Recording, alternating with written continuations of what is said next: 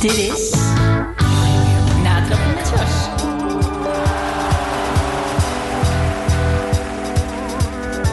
Ja, een hele goede middag. Het is weer tijd voor natrappen met Shorts op eh, 22 februari. En ja, we zijn er vorige week natuurlijk niet geweest. Dat voelt meteen als een lange tijd dat we dit programma hebben eh, kunnen presenteren. Krijg je als je iedere week na elkaar met mooie gasten hier over sport kunt praten. En eh, dat had natuurlijk alles te maken met de Maastrichter vaste lovend. Want ja, dan moet ik wel eerlijk zeggen, alle collega's van RTV Maastricht, die hebben er al echt een feest van gemaakt hier in deze studio. Eh, dagenlang zijn we live geweest op de, op de radio en op de televisie. En ik weet zeker dat alle mensen die van de vastelovend eh hebben willen genieten, dat ze dan bij RTV Maastricht op het goede adres eh, zaten.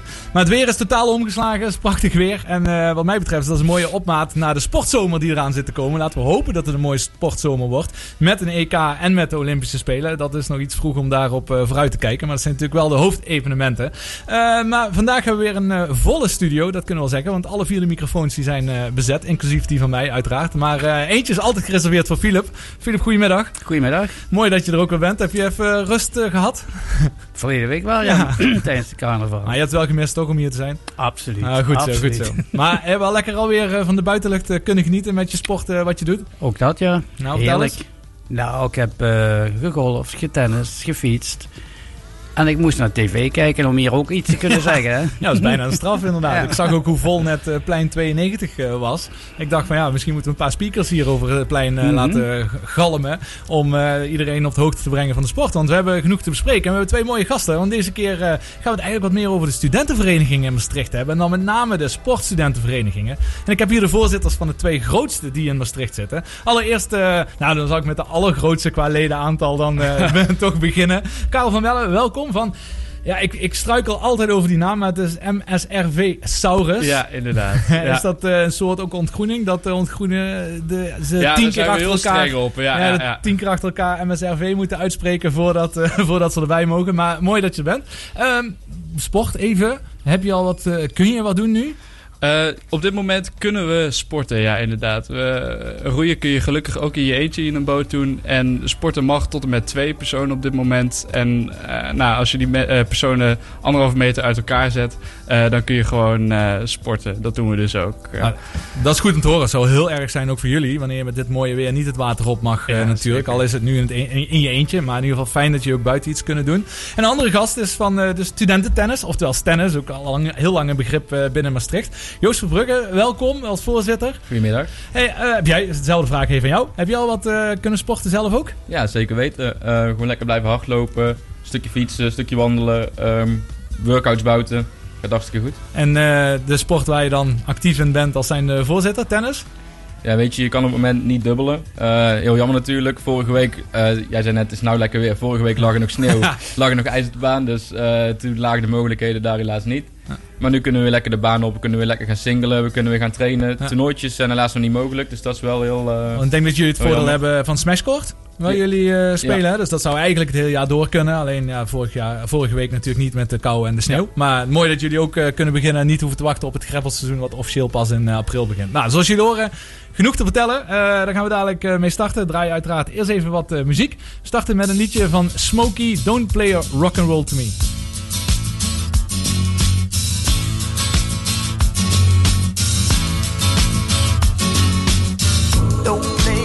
Rock and roll to me. That ain't the way it's meant to be.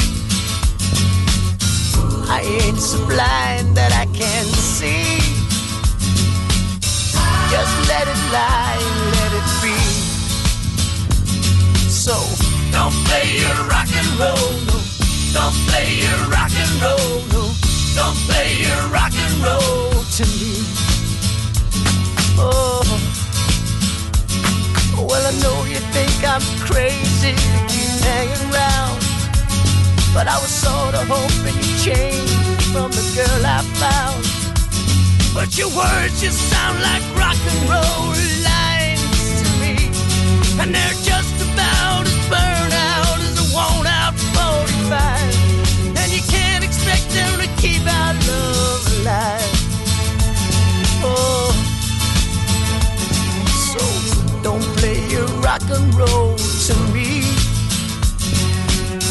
that ain't the way it's meant to be. I ain't so blind that I can't see. Just let it lie, let it be.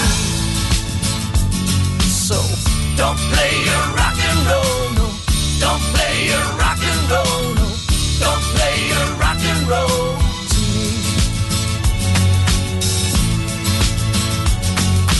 Guess you had me fooled for a while. With your come on looks and your Mona Lisa smile. But your rock and roll is getting out of time for me.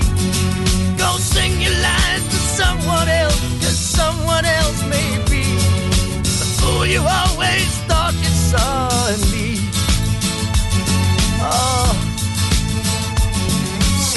Don't play your rock and roll to me. That ain't the way it's meant to be. I ain't so blind that I can't see. Just let it lie let it be. Don't play your rock and roll, no. Don't play your rock and roll, no. Don't play your rock and roll to me.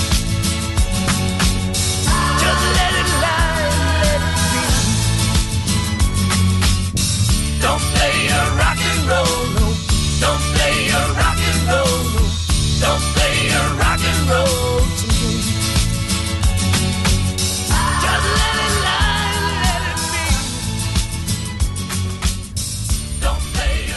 Ja, don't play your rock and roll to me van Smokey, zoals eh, gezegd. En in de studio dus de twee voorzitters eh, van de sportstudentenvereniging hier in eh, Maastricht. Eh, ja, dat wordt wel eh, ingewikkeld om iedere keer jullie opnieuw aan te kondigen. Maar dat gaan we dadelijk eh, een heel stuk makkelijker doen. Maar allereerst eh, is mijn eerste vraag is eigenlijk altijd aan onze gasten. Is wat is een beetje je eigen sportachtergrond of de liefde voor sport die is ontstaan? Dus Joost, ik begin even bij jou. Eh, uiteindelijk zit je nu bij tennis, maar dan ben ik benieuwd, is dat iets wat eh, van begin af aan zo is geweest? Eh, eigenlijk helemaal niet. Nee, ik heb vroeger altijd gevoetbald. Ik kom ook echt uit een voetbalfamilie. Mijn opa en oma, mijn vader, altijd, eh, altijd gevoetbald. Moet ik zeggen, dat mijn opa en oma nu nog steeds eh, tennissen. Dat wel, al jaren. Dus het blijft een sport die je nog wel jarenlang eigenlijk kan blijven doen. Ehm, nee, ik ben eigenlijk pas gaan tennissen toen ik naar Maastricht ben gekomen. Oké, en waar heb je altijd gevoetbald? Eh, bij Schijndel. En Schijndel, dat is ook waar je vandaan komt Ja, zelf. zeker. Nou ja, die, we hadden het voor de uitzending al even kort over. Maar Schijndel speelt ook heeft in ieder geval op heel hoog niveau amateurvoetbal gespeeld. Ja, dat is al even geleden helaas. En zat je daar zelf ook bij? Of eh, was nee, het wat nee, meer nee, dat was gewoon meer op het recreatieve amateurniveau. En dan- eh, zeker weten. En dan ben je dus pas eigenlijk later gaan tennissen. Ja. Eh, en hoe is het dan een logische stap op een gegeven moment om voorzitter van een eh, sportvereniging eh, te worden? Want je zou misschien op, de, op voorhand denken van ja, dat zijn allemaal de betere spelers van de club of zo. Maar dat, dat hoeft niet zo te zijn. Nee, bij ons is het zo, je kan zo actief zijn als je zelf wil.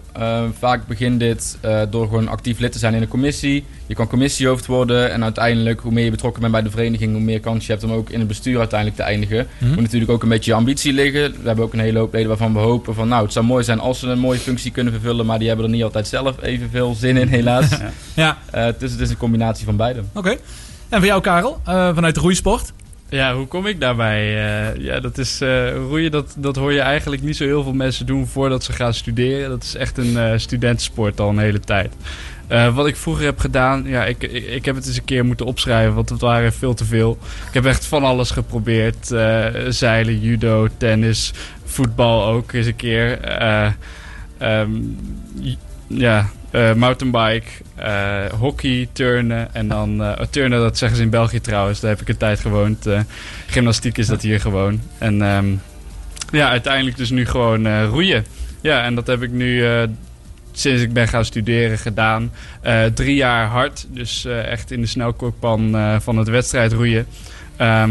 Eh, ja, en dan nu voorzitter geworden inderdaad. Een beetje hetzelfde als eh, bij Stennis doen. Als je bij Saus lid wordt, dan kun je oftewel alleen gaan roeien. Maar je kan er inderdaad ook nog een heleboel nadoen. eh Commissies heet dat dan. En ik heb een beetje aan het materiaal zitten klussen in een materiaalcommissie. En een beetje stukjes zitten schrijven in een publiciteitscommissie. Nou goed, van allerlei dingen om jezelf mee bezig te houden. Ja. En bizar veel sporten, wat je even opnoemde. Is genoeg een heel leven, zou je bijna al denken, terwijl je nog hartstikke jong zijn. Ja. Maar eh, dan eh, vind ik het wel interessant. Als je roeien, is roeien een sport wat je op relatief korte termijn kunt leren, of in ieder geval goed in zou kunnen worden? Want je zegt, eh, het is typisch studentensport. We gaan straks nog even hebben over topsport. Ja. Maar het is niet heel logisch dat de toppers eh, in eh, de wereld in roeisport ook op jonge leeftijd begonnen zijn. Dus. Nee, ja, nou, bij, bij roeien, goed. eh, de er zijn minder mensen die roeien, maar dat betekent niet dat het makkelijker is om de top te bereiken dan bij andere sporten. Het is wel eh, eh, omdat het in Nederland soort, soort van zo gebruikelijk is dat je op je studentenleeftijd pas begint met roeien. Er zijn heel veel mensen die ook gewoon jonger beginnen roeien en die kunnen ook, nou, die hebben al iets betere voorkeur om eh, de top te bereiken. Maar eh studentenroeien is wel echt een van de toonaangevers met het nationale roeien in Nederland. Ja. Ja, dat, ja, dat is mooi is dat, hè? Want bij tennis, als je daar kijkt... eh, tennis eh, heb je wel de 10-year rule. Oftewel, eh, je hebt 10 jaar nodig voordat je eigenlijk op je top in de tennissport terechtkomt. Ja, dat blijkt wel. wat, wat, was, je- ja, wat is jouw gedachte inderdaad toen je begon met tennis? Ik dacht, laat ik eerst maar eens gewoon een trainingsperiode volgen. En dan zie ik wel hoe het daarna loopt. Ja? Eh, ik moet eerlijk zeggen dat ik dus een paar trainingsperiodes heb gevolgd. En dat het daar ook bij is gebleven qua training. ja, en nu ben je gewoon lekker aan het spelen. Maar, Ja. maar, maar je- zou je nu zeggen van... Ja, ik wou dat ik op een jongere leeftijd eh, gestart was met Ja. tennis? ja, ja. Eh, ik moet zeggen, ik heb dus altijd gevoetbald. Ik moet eerlijk zeggen, wel een beetje balgevoel. Ja. Ehm, dat ziet de trainer ook. Die ziet, oké, eh, je hebt die sport gedaan. Zie je meteen hoe je op het veld staat. Eh, achteraf gezien had ik vroeger wel best wel willen tennissen. Ik denk ook dat ik er best een feeling voor had gehad. Mhm. Als ik vroeger eerder was begonnen met Ja, tennissen. precies. Ja, wat ik zelf had merkt als eh, voetballers op de tennisbaan kwamen, die renden op de bal af. Terwijl een van de eerste Ja, dingen wat je op tennisbaan moet doen, is eerst opzij. ruimte maken voordat je een bal kunt spelen. En de voetballers die, die bewegen heel goed, maar die rennen meteen op die bal af. En dan Ja. staan ze vervolgens te dicht op die bal. Dus dat is misschien, is misschien wel iets wat je daar ook in, eh, in herkent, hè? Ja, precies. Eh, dadelijk, eh, na het liedje van Toto, Can't Stop Loving You, ben ik even benieuwd wat, voor, wat jullie precies doen als met de studentenvereniging. Wat de mogelijkheden zijn en waar ze voor staan eigenlijk binnen Maastricht.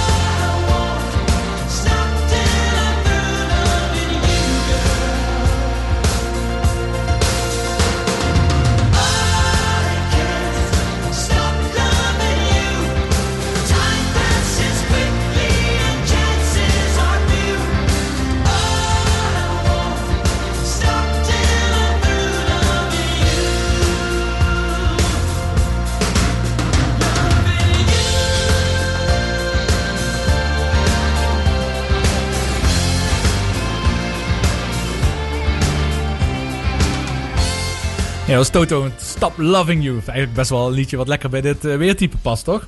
Een Lekker vrolijk nummer en eh, nou, helemaal prima. Dus daar moeten we ook een beetje rekening mee houden. Vind je niet, Filip? Je kijkt, kijkt zo ongelukkig. Stop loving you. Hè? Dan je, Nou ja, meer, ik, je kijk, weer. ja, ik, ben vooral, eh, ik ben vooral gevoelig voor melodieën, zal ik jullie eerlijk zeggen, als het om de muziek gaat. En de teksten ja, ben ik vaak ietsje minder eh, aan het, op, op aan het letten. Maar het gevoel en de vibe vond ik eh, toch wel lekker eh, passen bij dit weertype.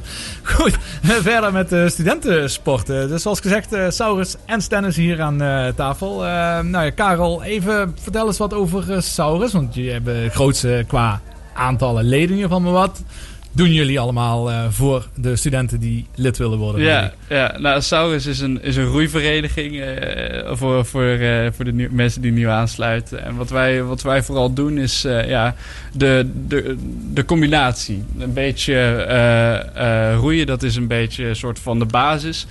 Maar dan, daarnaast hebben we een hele grote studentengroep. Die eh, het roeien heel leuk vindt. Anders zou je niet naar Saurus komen. Maar we hebben daar dus ook een bar bij voor de, voor de mensen die dan net iets minder in de roeiboot zitten, maar eh, iets meer achter de bar hangen.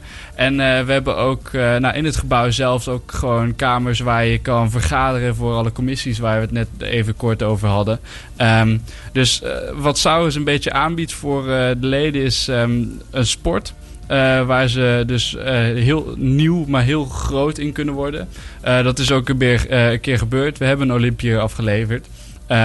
Daniel Mensch. Dat is ondertussen al wel net iets te lang geleden om eh, nog een keer boven te halen. Dat was 2002 of zo. Dus tijd voor een nieuwe. Maar ehm, eh, ja, daarnaast is Saurus een opstap naar gewoon je verdere carrière. Met alle organisatievormen, commissieverbanden en mensen leren kennen. Dus ja, je, zou het bijna als een soort ook netwerkclub kunnen zien. En waarin je echt leert eh, commissies te runnen, voorzittersrollen, et cetera. Ja, Dat is natuurlijk ook een belangrijk onderdeel ervan. Ja, ja want wat ik doe, dat is echt eh, leerzaam ook vooral. Ja. En dat is elk jaar wisselt dat. eh, krijgen weer nieuwe mensen de kans om te leren om Ja. een vereniging te runnen. Ja. Ja. precies. Je hebt natuurlijk in Maastricht hier een aantal netwerkverenigingen of serviceclubs. Hè, zoals Ronde Tafel, Junior Kamer Maastricht, JCI is dat. Ja. Ehm, eh, ja, eigenlijk dezelfde ideeën daarachter. Alleen jullie koppelen het dan ook nog eens heel mooi aan de, aan de, Aan de sport. sport. ja. Daarin. Oké, en hoeveel, hoeveel leden hebben jullie ongeveer? We hebben bijna 500 leden. Oké. Ja. En je zei, eh, wat is de oprichting? Hoe lang bestaan jullie? Eh, we zijn in 1983, ja, dat zijn de strikvragen. Hè. Eh, Deze, in 1983 zijn we opgericht. Toen zijn we nog uit Coco, dat is een studentenvereniging, geboren gekomen. Ehm, en eh, nou, eh, roeien was al heel wat langer in Maastricht. Je hebt de MWC, dat, eh, dat is de Ja. roeivereniging. Die is wel ook opgericht door studenten. Dat wist mijn eh, opa me nog te vertellen. Ehm, maar ehm, eh, even kijken. Ja, dus, eh, dus we bestaan nu eh 38 jaar. Oké, ja, precies. Nou, de voorzitter kan ik dat toch wel vragen, of niet? Wat Ja, eh, ja, ja. Als jaar ik het van de niet weet. oprichting is. Ja, ja, ja. dat dacht ik al. Ja. Ja, en, en bij jou, eh, Joost, eh, Nou, ik ben blij dat ik nog even na kon denken over deze vraag. Nee, eh, nee, wij bestaan nu eh 31 jaar. Eh, ik wil ook even zeggen, het aantal leden maakt niet heel veel uit. Het gaat om de inhoud van de leden. Heel goed, heel goed. Ja, precies. Ja, ja, ja. wij zitten nu eh, bijna op de 300 leden. Ja. Dus wel eh, een stukje kleiner dan, eh, dan Saurus. Ja, maar als je het afzet tegen het gemiddeld aantal leden van een tennisclub, is dat natuurlijk dat aantal leden natuurlijk heel eh, prima aantal leden. Ja, zeker weten. Eh, we merken ook dat nu door corona eigenlijk dat er meer mensen eh, denken van... oh, oké, tennissen kunnen we nog. Ja. Dus eh, dat we dit jaar echt een groeiend aantal leden hebben gehad. Proberen dan ook nog zoveel, voor, zoveel mogelijk voor onze leden te blijven doen wat we kunnen. Dus dat houdt ook in ehm, online activiteiten. Eh, je probeert toch zoveel mogelijk mensen de tennisgelegenheid te bieden ehm, die we kunnen bieden. Ja, dat is natuurlijk allemaal een beetje vrijblijvend. eh. Snap ik. En eh, ja, competities neem ik aan, spelen jullie? ja, De, de, de KNLTB-competitie ja natuurlijk. klopt, maar dan moeten ze ook door mogen gaan. En ja, nee, dat snap ik. Maar normaal even, we hebben het over normale situaties. Dat is al lang geleden, dat ben ik met jullie eens. Nee, dat klopt. is, een jaar, is een jaar geleden al. Maar eh, oké, en eh, wat, wat Karel net zegt, over verschil, je hebt heel veel verschillende commissies. Of je wordt ook een beetje voorbereid op eh, wat erna komt, wat je allemaal leert. Dus dat geldt dat bij jullie ook zo? Ja, wat Karel zegt, bij ons is het ook vooral heel leerzaam om, om een bestuur te gaan doen. Dat is bij ons ook zo. Wel is het, oh, is net zoals bij jullie, alles heel vrijblijvend. Dus wil jij veel gaan tennissen, ga jij veel tennissen. Mhm. Denk jij na de eerste paar trainingen van nou, ik vind het leuk om te kijken en ik vind het gezelliger om lekker aan de bar te gaan hangen en eh, een biertje te drinken. Ja. ook prima. Wil jij Ja. een commissie of niet? Jouw keuze. En Ja, eh, dat is eigenlijk wel een mooie van onze vereniging, vind ik zelf. Ja, en je zit bij Ready, hè, als ik het, eh, als ik het goed klopt. heb. Ja. En dat liggen ook een aantal padelbanen tegenwoordig. Is padel ook gekoppeld? Is, of, ja, is padel ook gekoppeld aan jullie vereniging?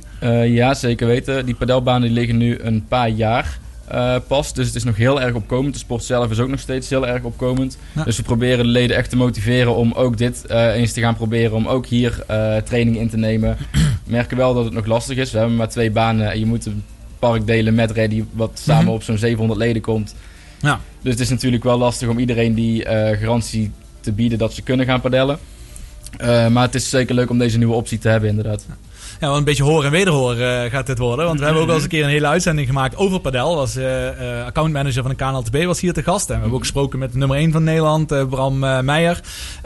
En ja, natuurlijk zeggen zij allemaal van... Nou, de padel is de nieuwe sport en iedereen wil dat doen. En de jeugd trekt het aan. Maar ja, hier heb ik eigenlijk iemand van binnenuit... Om, om de vraag te stellen of je dat kunt bevestigen. Maar Nee. je zegt of, of dat het toch lastig is. Ja, het is echt een hele, echt een hele leuke spelvariant van, van tennis. Zo zou ik het eerder omschrijven. Ehm, of ik het echt een nieuwe sport vind, weet ik niet helemaal zeker. Maar ik vind het vooral een leuk spel voor Ja, tussendoor. Een spel om daarnaast Ja. te doen. Hè? Dat is een beetje eh, ook wel eh, de- wat ik zelf terughoor. Hè? Maar merk je nog wel dus moeite eh, dat iedereen die bij, jou, bij jullie komen, bij Stennis, die komen om te tennissen. Je hebt nog niet mensen gehad die zeggen van... Yes, we komen hier, want we kunnen ook padel spelen hier. Ja, er komen nou de eerste paar die zeggen van nou, ik kom echt voor padel. Maar nog steeds echt het hele grote, het grootste aantal. Dat zegt Ja. echt wel, ik kom om te Uiteraard. tennissen. Ja. Ja. precies. Ja, dat zal waarschijnlijk ook wel blijven. Alleen ik denk wel dat het wel steeds populairder wordt. Maar wel wat je zegt, het is vooral om daarnaast eh, leuk te doen. Ja. Eh, Karel, als we die, die studentenverenigingen bij elkaar pakken, dus sportstudentenverenigingen natuurlijk. is Een beetje allemaal wel hetzelfde idee en visie eh, als wat jullie net hier verteld hebben? Ja, dat denk ik wel. Ja, het is, ehm, eh, het is, het is, je kan het anders ook niet verkopen. Anders ga je gewoon eh, een groot publiek moeten aantrekken. Want dan vul je het niet met studenten. Want die willen elkaar toch ook gewoon echt gezellig ontmoeten. En eh, eh, nou, ik weet niet of dat, dat de nieuwste trend is. Maar studeren, dat wordt eh, volgens mij nu net iets korter gedaan dan eh, vroeger. Dus wat je dan ook net iets sneller wilt doen, is gewoon zorgen dat je mensen leert kennen rond je heen. Want anders eh, sta je nadat je Ja. je master hebt gehaald, sta je weer alleen voor. Dus dat. Eh, de, de formule is inderdaad, en die werkt ook goed, gewoon een sport aanbieden. En ook aanbieden dat je daar ook echt goed in kan worden. Want eh, eh, nou, dat is wel leuk dan. Maar daarnaast ook gewoon heel erg veel organiseren om mensen elkaar te Ja. laten leren ontmoeten. Ja. Ja, mooi is dat. Want ja, we zijn altijd heel erg geneigd, ook in dit programma, om meteen over de topsport eh, te praten. Hè. Je wil meteen eh, succesverhalen horen en dergelijke. Maar eigenlijk is het- wat jullie doen ook juist een heel groot succesverhaal. Want je zorgt ervoor dat studenten zich eh, thuis voelen in Maastricht, een goed netwerk krijgen van, eh, met vriendschappen. Ze kunnen leren en daarbij kunnen ze sporten, wat ook nog eens gezond is. Dus Ja. in dat eh, opzicht denk ik dat ik het wel goed samenvat, of niet? ja, zeker. ja, ja, ja. Mooi zo, mooi zo. Goed, we gaan dadelijk eh, gaan we even bellen met Jo Broens, want dat is de coach van Sam Schreuder. En als je niet weet wie dat is, ja, dat is eh, wereldtop op dit moment in eh, rolstoeltennis. Won het US Open vorig jaar eh, en eh, nu afgelopen week eh Australian Open finale gespeeld, waar hij net verloor van eh, Dylan Alcott. Zo dadelijk spreken we met Jo Broens.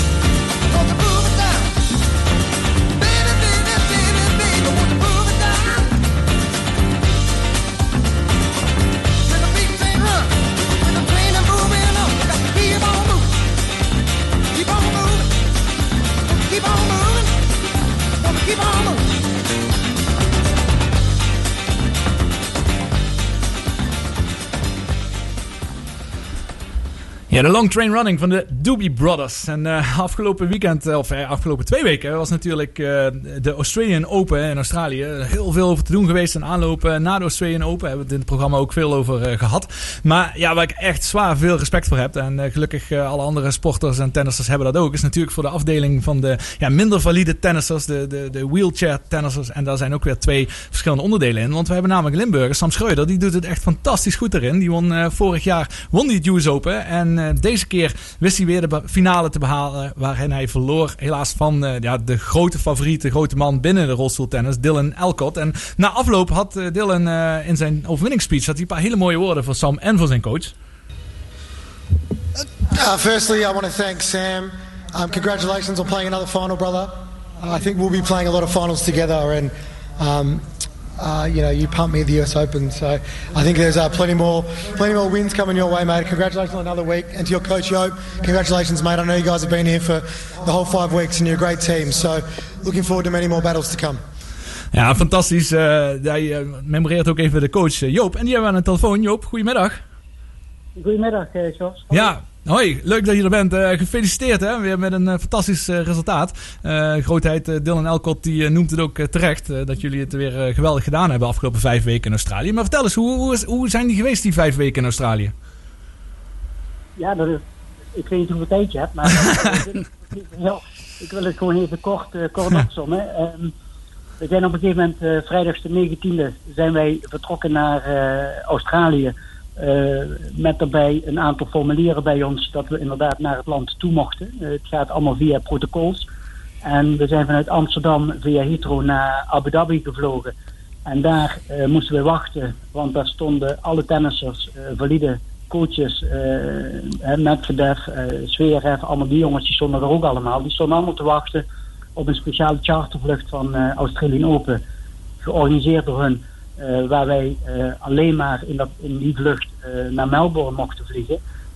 op dat moment ontstond er al zeg maar, de bekende bubbel waar, waar al mee te maken heeft gehad.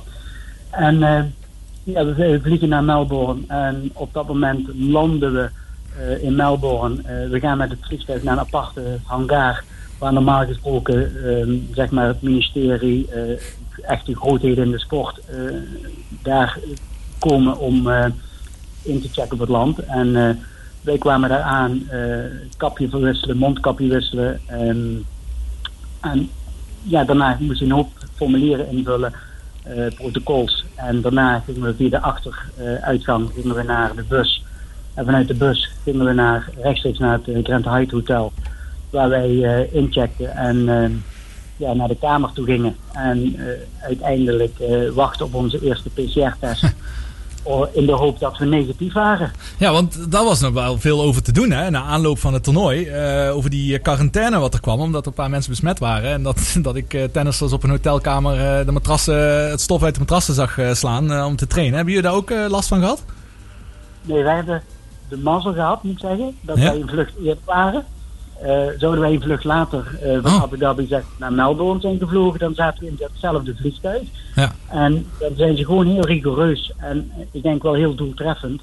Die zeggen gewoon van iedereen die op die vlucht heeft gezeten, die moet echt twee weken volledige quarantaine. En dat betekent ja, ja de hele dag gewoon op je hotelkamer. Ja. En wij hadden dan de mazzel dat wij na um, dat we die test hadden uh, gehad en, en we waren negatief dat wij daarna uh, ook volgens de protocols uh, kloppen op de deur met, met begeleiding mee uh, van de etage naar de lift, naar beneden, in een speciaal busje naar het tennispark. Daar stonden ze ons op te wachten, naam controleren of je ook inderdaad de goede persoon Zo. was. En daarna mochten we twee. Oh. Oh jee, we zijn Joop al kwijtgeraakt. kijken of Joop nog kunnen terugvinden. Nou, in ieder geval denk ik even kijken wat we daar aan kunnen doen ga even proberen de verbinding te herstellen. Dan doe ik ondertussen doe ik even eh, wat uh, muziek uh, draaien.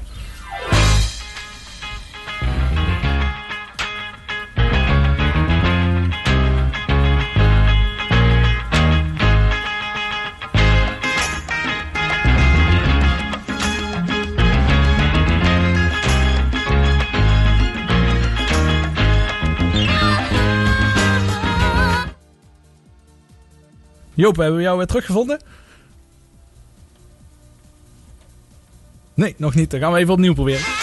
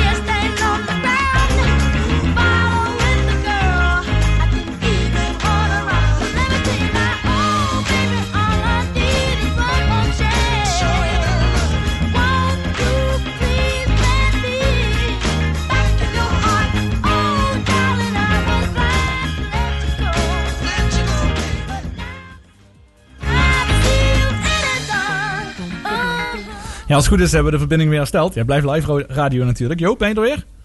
Nee, ik ben nog Ja, weer. mooi zo, mooi zo. Ja, ja van de Malden. Ja, is ver hè, naar eh, Maastricht. Vroeger, vroeger woonde je wat dichterbij, maar eh, die afstand is wat groter geworden. Maar even terugkomende, hè, dus je, hebt, je gaf al aan hoe ontzettend streng dat het natuurlijk was. En dat jullie ook nog wel een beetje geluk hebben gehad. Dat jullie niet helemaal in quarantaine hoefden en wel eh, konden trainen. Nou ja, Sam komt uit in de, in, in de discipline quad wheelchair tennis. Maar met name dat woord quad is wel erg belangrijk hierin. Kun je even uitleggen kort wat het verschil is tussen het normale wheelchair tennis tussen haakjes? Ja, dat, dat, eh, het grote verschil is daarbij dat Sam ehm, zeg maar aan zijn eh, handen nog een, een beperking heeft. eh, of aan zijn schouders. In, dit geval Sam niet in de schouders, maar aan zijn handen. Hij split hand, split voeten. Dat wil zeggen dat hij een aantal vingers mist zeg maar, om zijn racket vast te houden. Hij speelt ook met een brace. wat, wat een eh smeet in, in eh, wat die speciaal voor hem hebben gemaakt, vastgeschroefd op het racket. Waarbij hij eh, ja, zeg maar zijn hand erin zet, eh, met de klittenband vastzet. En daar tennis hij mee. Ehm, anders ja, kan hij zijn racket niet vasthouden. Nee, precies. En toen, toen hij jonger was, hadden we het nog op een eh, preventieve manier gedaan met tape. Maar ja, dat, dat werkt op een gegeven moment minder goed. Eh, Ook minder beweeglijkheid in, in zijn pols en dergelijke. Dus, dus we zijn inderdaad met, eh met, met Smeets eh, in, in contact gekomen. En die, die hebben zo'n mooie innovatie gedaan wat betreft die brace.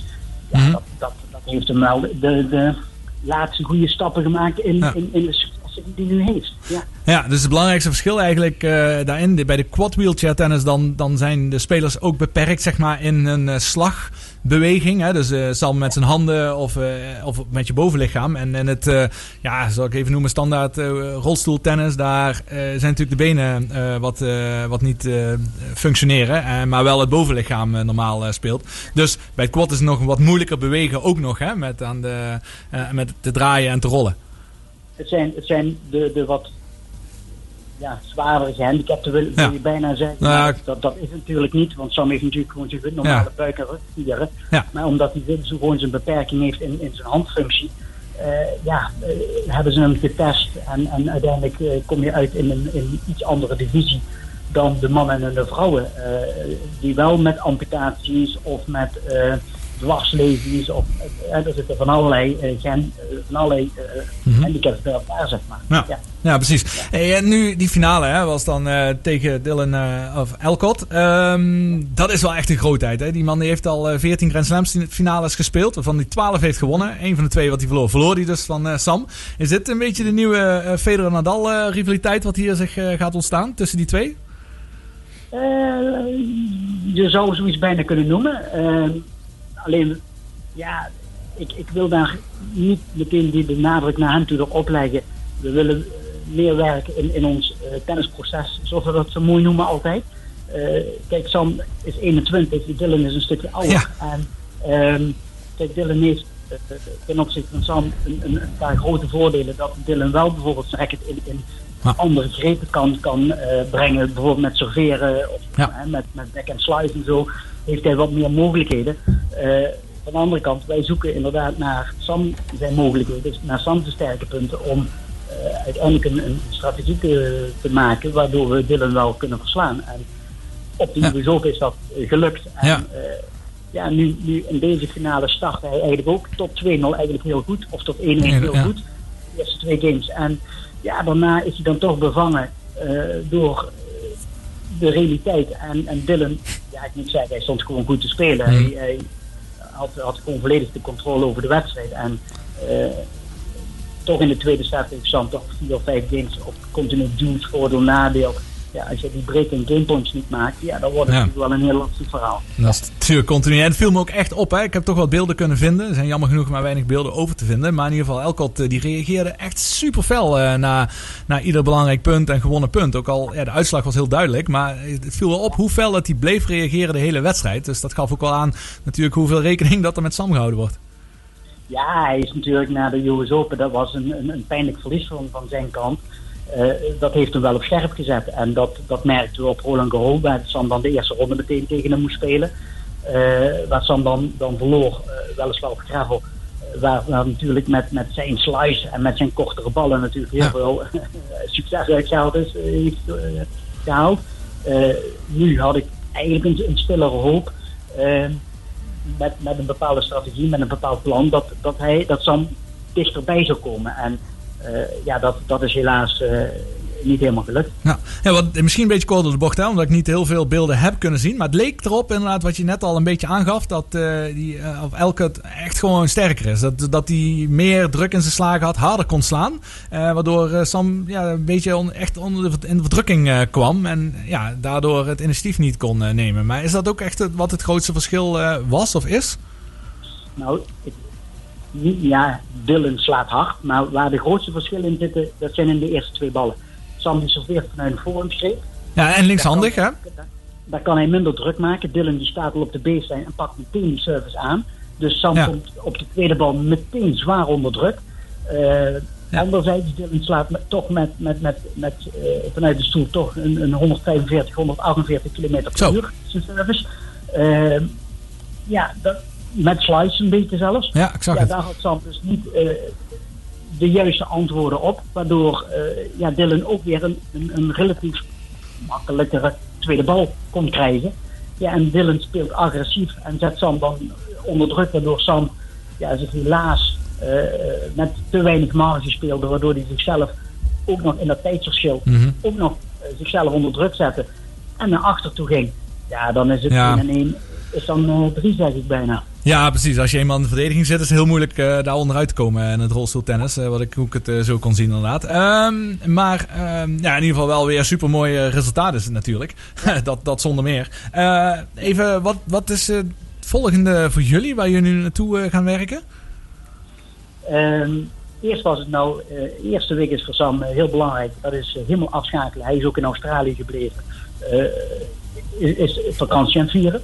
Eh, dat heeft hij de afgelopen periode niet meer gedaan eh, in, in voorbereiding op eh US Open, op Roland Garros, op allemaal dat soort toernooien. Heeft hij eigenlijk weinig echt vakantie gehad. We hebben wel eens periodes dat hij, dat wat, wat rustiger heeft, maar ja, zolang dat je niet echt weg bent, vind ik dat toch altijd lastig, want dan blijft dat tennis toch kriebelen. Dus hij heeft nu een, een, een, een acht, negen dagen vakantie. En als hij daarna terugkomt, ehm, gaan we heel even met elkaar en ook met eh, de sportpsycholoog, met Frans Volkvoort, met eh, het, het, medisch team, met media, Medisport, eh, met, met Camille en met Rian gaan we toch even met z'n allen aan tafel zitten om even te evalueren wat goed ging en, en wat eventueel in de toekomst nog, nog beter moet. En dan is het eigenlijk ons volgende toernooi Roland Garros. Ja, dat is natuurlijk, ja, de hoogtepunten blijven natuurlijk eh, de Grand Slams voor jullie. En hopelijk de Paralympische Spelen eh, dit jaar. Dat is natuurlijk ook wel een punt eh, aan de horizon waar je naartoe aan het werken zijn, denk ik. Ja, echt super fascinerend. die hele sport, die bij het grote publiek natuurlijk ja, nog steeds niet zo heel erg bekend is. Alhoewel eh, Limburg en zeker Nederland echt fantastisch doet eh, in, de, in het rolstoeltennis. Uh, Sharon Walraven, die heb je ook eh, getraind. Eh, die was een beetje de pionier in Limburg. En nu eh, Sam die neemt het helemaal over eh, bij de, in, de, in de wereldtop. Ehm, dus, dus dat is heel mooi. En hopelijk, ja, als alles open is, eh, hopelijk dat we met jullie een keer een mooie uitzending kunnen maken. Om, eh, om dus de rolstoeltennis eh, wel nog wat meer in de kijker te, te brengen. En daar nog wel dieper op, eh, op in te gaan. Eh, als allerlaatste even nog. eh, het, het integreert ook steeds meer binnen de valide sport. Hè? Dus eh, hoe is jullie eh, contact geweest even met ja, de mannen die natuurlijk wel wereldwijd de aandacht krijgen? De Djokovic, Medvedevs. je zat ook midden in dat toernooi. Hoe is dat contact daar geweest? Nou ja, soms, soms is een nadeel ook een voordeel. Zeker in zo'n coronatijd. Je, hebt, je hebt weinig tot geen publiek. Ehm, dus je bent wat meer ook met elkaar bezig. Je komt elkaar ook wat, wat, wat frequenter zeg maar, in, de, in, de, in de locker rooms en in de eh eetgelegenheden, in de, in de restaurants tegen. En ehm, ja, we hebben zo bijvoorbeeld een, een, een halve finale van, van Medvedev tegen Rublev eh, was hij aan het inspelen. Toen, toen moesten wij hem eigenlijk van de baan afzetten, want we hadden, een uur later hadden wij die baan eh, zes hadden wij gereserveerd. ja, weet je, op dat moment kom je met elkaar, praat je met elkaar, ook met, met Gilles, met, met zijn coach, even meegepraat, foto gemaakt. Ja, en zo krijg je toch een, een, een- bepaald netwerk, bepaalde contacten, eh, ja, die toch eh, in de toekomst heel eh, interessant en heel bruikbaar kunnen zijn. En ook eh, mee kunnen helpen om het rolstoeltennis. Djokovic, eh, ja, men zegt over het algemeen van ja, men vindt hem niet een, sympathieke tennisser, noem maar op. ja, je, dat, dat, is, dat is wat je ziet op het moment dat hij een wedstrijd speelt. Maar op het moment dat je hem tegenkomt, eh, gewoon eh, buiten de wedstrijd om, hij is zo eh, eh, gefascineerd en heeft zoveel respect voor het rolstoeltennis. Dat Ja, is, mooi. is eh, waanzinnig. En, weet je, dat zijn wel hele belangrijke schakels voor ons. Dat zo'n mensen proberen dat rolstoeltennis nog, nog meer bekendheid te geven. En, en ook naar eh, sponsoren, naar managers, naar, naar andere eh, grote instanties, zeg maar. Ja. Ja. Nou, goed om eh, te horen Joop. Dankjewel voor je tijd. Ik kijk nu even voor me of er nog prangende vragen misschien van de gasten uit Is, eh, is zijn. eh, Sam professional? Sam is eh, professional. Ja, Ja. Sam is, eh, doet niks anders dan, eh, dan tennissen. Maar ja, tennis is, is, is een onderdeel. Hij doet ook heel veel het, het fysieke programma, het mentale programma. Dus Sam is een volledige aansporter via het NOC-NSF, zeg maar. Ja. Nou, mooi. Ja, Joop, dankjewel. Eh geniet even van je rust en van de jetlag, die je inmiddels misschien wel weer overheen ja. bent. En hopelijk zien we je snel in de studio als het weer kan. ja, zeker. We moeten een keer iets met, als Sam terug is, een keer kijken of we een keer op een, eh, een, een maandagnamiddag eh gezellig in Maastricht eh, iets, iets met elkaar. Leuk. Ja, super. Top. Dankjewel Joop. Hoi hoi.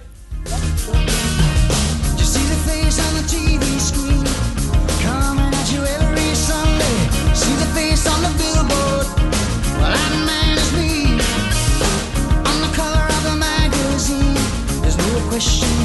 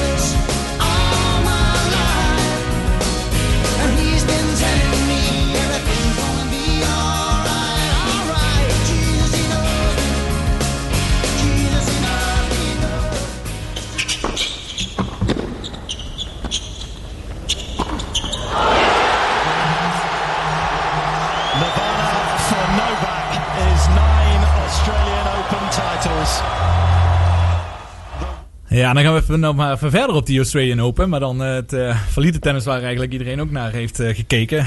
Jongens, het is ook wat hè. Het is nu titel nummer 9 voor Novak Djokovic op de Australian Open. In maart wordt eh, is hij 311 weken nummer 1. Dat gaat gewoon gebeuren. En daarmee verbreekt hij dus het record van Roger Federer. Het is inmiddels zijn 18e Grand Slam dat hij heeft gewonnen. Er staat nog maar twee achter op Federer en Nadal. Ja, en dan daarnaast, hij heeft natuurlijk ook nog eens alle Masters toernooien gewonnen. En dat is niemand anders die alle ATP Masters toernooien heeft gewonnen. En ja, we kunnen die discussie wel weer opnieuw halen. Maar als dit zo doorgaat en hij wint gewoon nog eh, meer Grand Slams dan die anderen... dan kunnen we toch niet anders eh, stellen dan dat Djokovic de beste tennisser ooit is. Gaat worden, ja. Hij is pas Gaat worden. 33, hè. Ten opzichte van eh Federer en, Ja. en, Ja, nee, absoluut. Hij is dus nog hij heeft nog een paar jaar. Hij heeft zeker nog een paar jaar. En als je hem ook weer ziet spelen, nu met die buikblessure, want het is nog verder gescheurd. Dus hij moet nu wel echt even rust gaan houden, Oh. zei hij zei hij, eh, vandaag in de persconferentie. Eh, maar inderdaad, hij heeft nog zoveel in zich. En hij is natuurlijk niet, eh, zoals een, ja, Nadal is toch Roland Garros, uiteraard.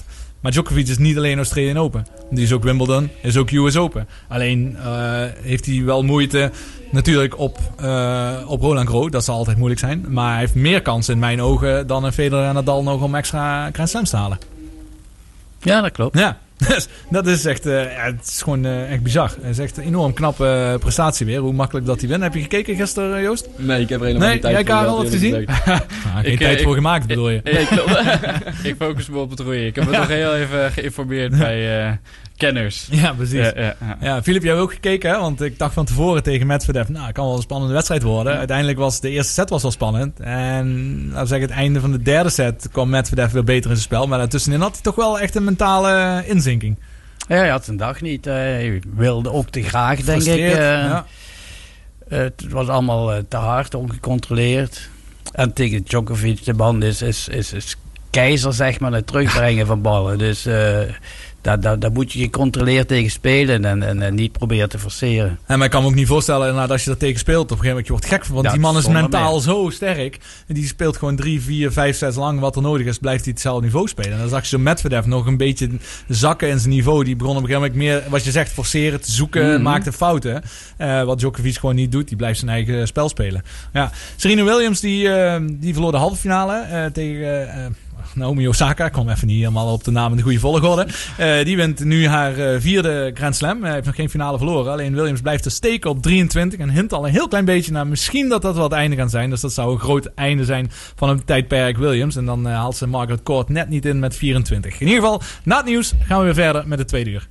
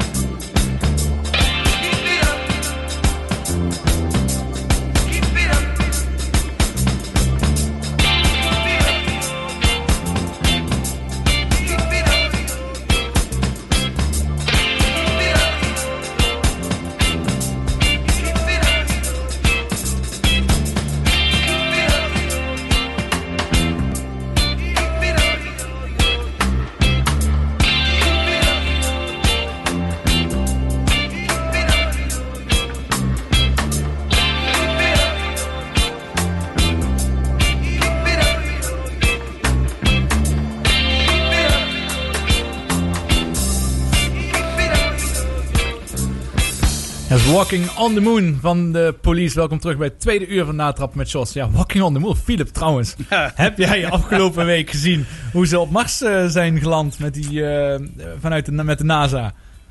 Echt gezien heb ik dat niet, nee. Want, op eh, beeld. maar dat is ook een sterk stuk, hè?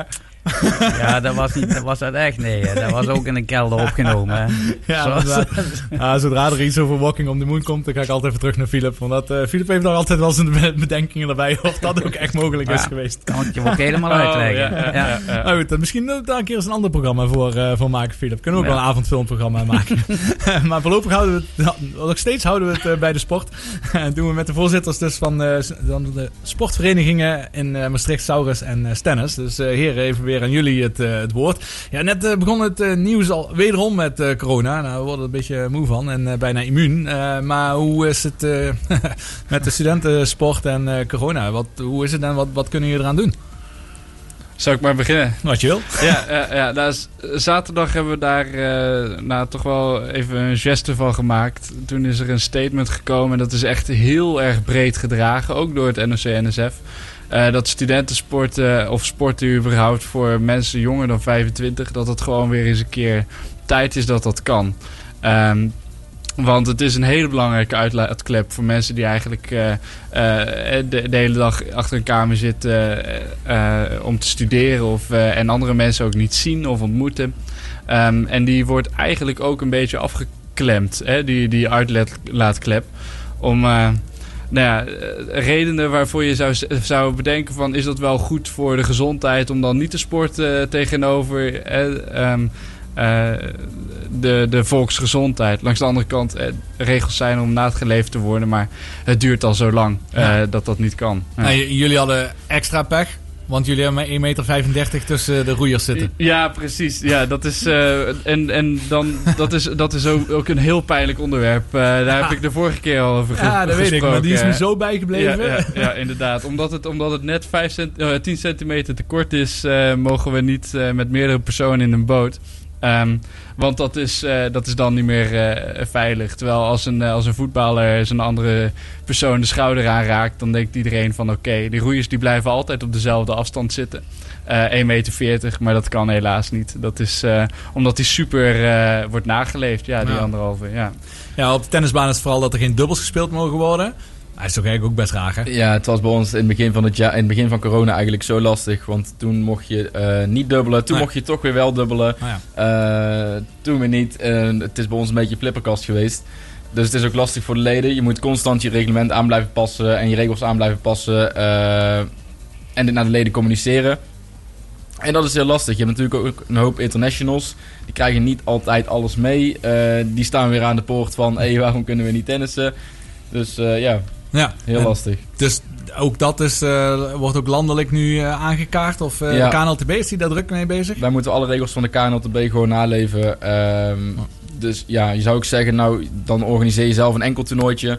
Het mag gewoon niet. Ehm, ondanks dat het eigenlijk hetzelfde is als dat je wedstrijden eh, enkel speelt. Mhm. Het mag gewoon niet, dus dan mogen wij het ook niet. Want wat merk je bij jullie is het meest populair? Is het toch eh, wat wedstrijdjes organiseren? Of dat een puur gezelligheidswedstrijden, inloopavond is of wat dan ook? Of eh, zijn het trainingen?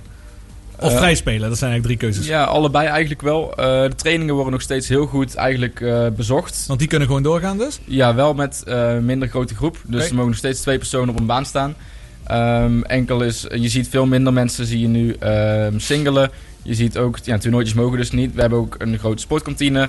Nou, normaal bij, bij een toernooitje, de helft van de mensen die komt, die zit ook in de sportkantine eh, wedstrijden te kijken, een praatje te houden, een biertje te drinken. Dus komt er allemaal bij kijken en dat is gewoon jammer nu. Ja, precies. En eh, bij, bij jullie nu, wat eh, zijn nu de bezigheden wat je vooral eh, kunt doen? Ja, nou, bij, ehm, bij, bij Saurus, nou, in ieder geval roeien, dat is een teamsport. Dus als je gaat trainen of als je in ieder geval het commitment hebt om een jaar de teamsport te gaan doen, dan, dan is de opkomst bij de, bij de trainingen wel altijd gewoon hoog. Mhm. Dat, dat fluctueert niet zo heel erg. Wat we nu doen, soort van om wedstrijden te ondervangen, is eigenlijk, eh, wedstrijden wordt soort van nog steeds uitgeschreven, maar dan online.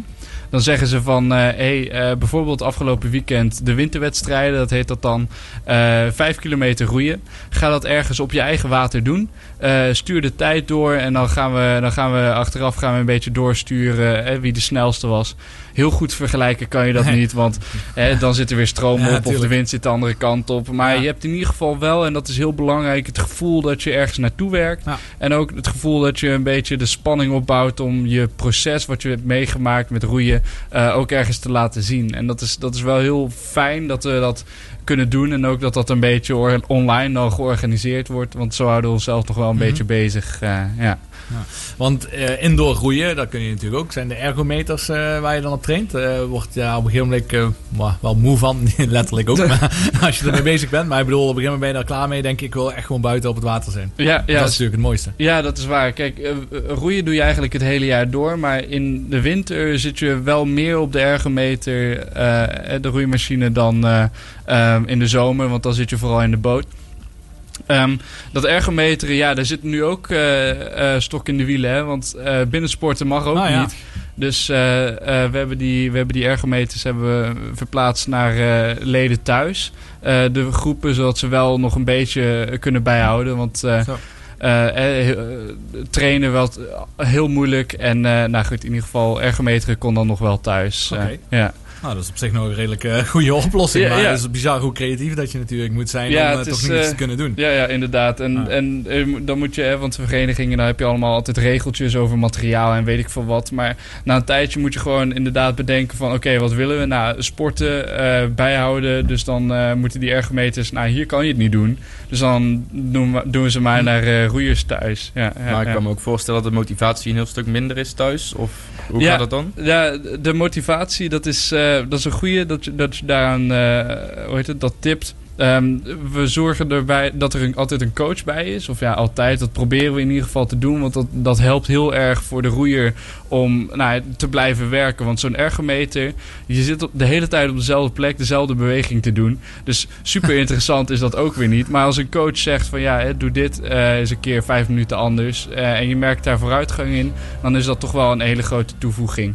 En ook, nou ja, eh, roeiers zijn heel erg competitief. En je krijgt bij elke haal die je doet, krijg je een score van hoe, hoe hard je je best hebt gedaan. Een beetje eh, zo, Ja. zo'n boksbal, dat krijg je ook. Hoe hard je hebt geslagen, krijg je ook op het scherm. Een soort wattagemeter op de fiets Ja, ja, inderdaad. En eh, nou, als je een soort van zo lang mogelijk hetzelfde vasthoudt, wat eigenlijk een beetje moeilijk is, dan eh, stap je toch tevreden van zo'n ergometer af. Eh, en kun je ook tegen je teamgenoten zeggen van, Ja. hey, hè, dit doe ik zo lang, eh, doe jij ook maar eens een keer. Iets. ja, ja. Dus, en als je dan een beetje achteraan hobbelt, dan denkt, eh, denk je ook van, moet ik een beetje bij, eh, bijdoen, eh, Ja. wat harder gaan trainen. Ja, dat Ja. snap ik, ja, precies. Ja. En dan even over het landelijke. eh studenten tennis, landelijk gezien. Is het een eh, groot iets?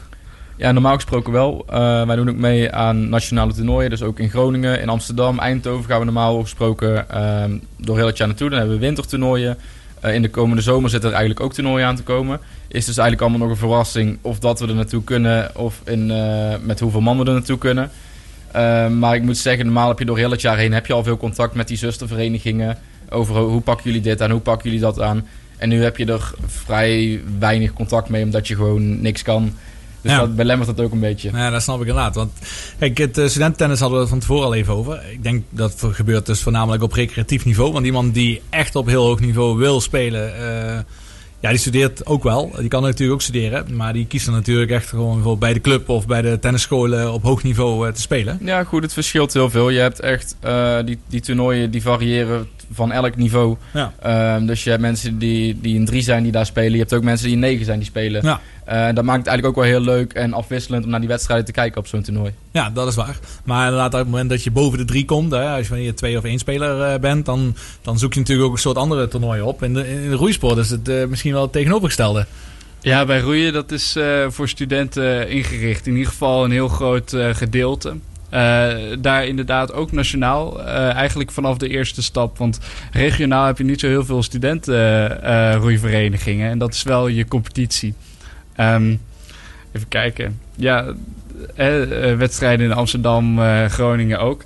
Eh, wat je ook hebt is bij roeien dat, je, dat, dat studenten een beetje de, de, de bond eh, aanleveren. Eh, niet allemaal, maar eh, je hebt in ieder geval in Amsterdam heb je een hele grote vereniging, Neerhuis heet die. En eh, die mogen ondertussen zo'n plakkaatje van eh, bon- eh, hoe heet het, bondsleverancier krijgen, want Ja, die doen het heel goed. Ja, oké.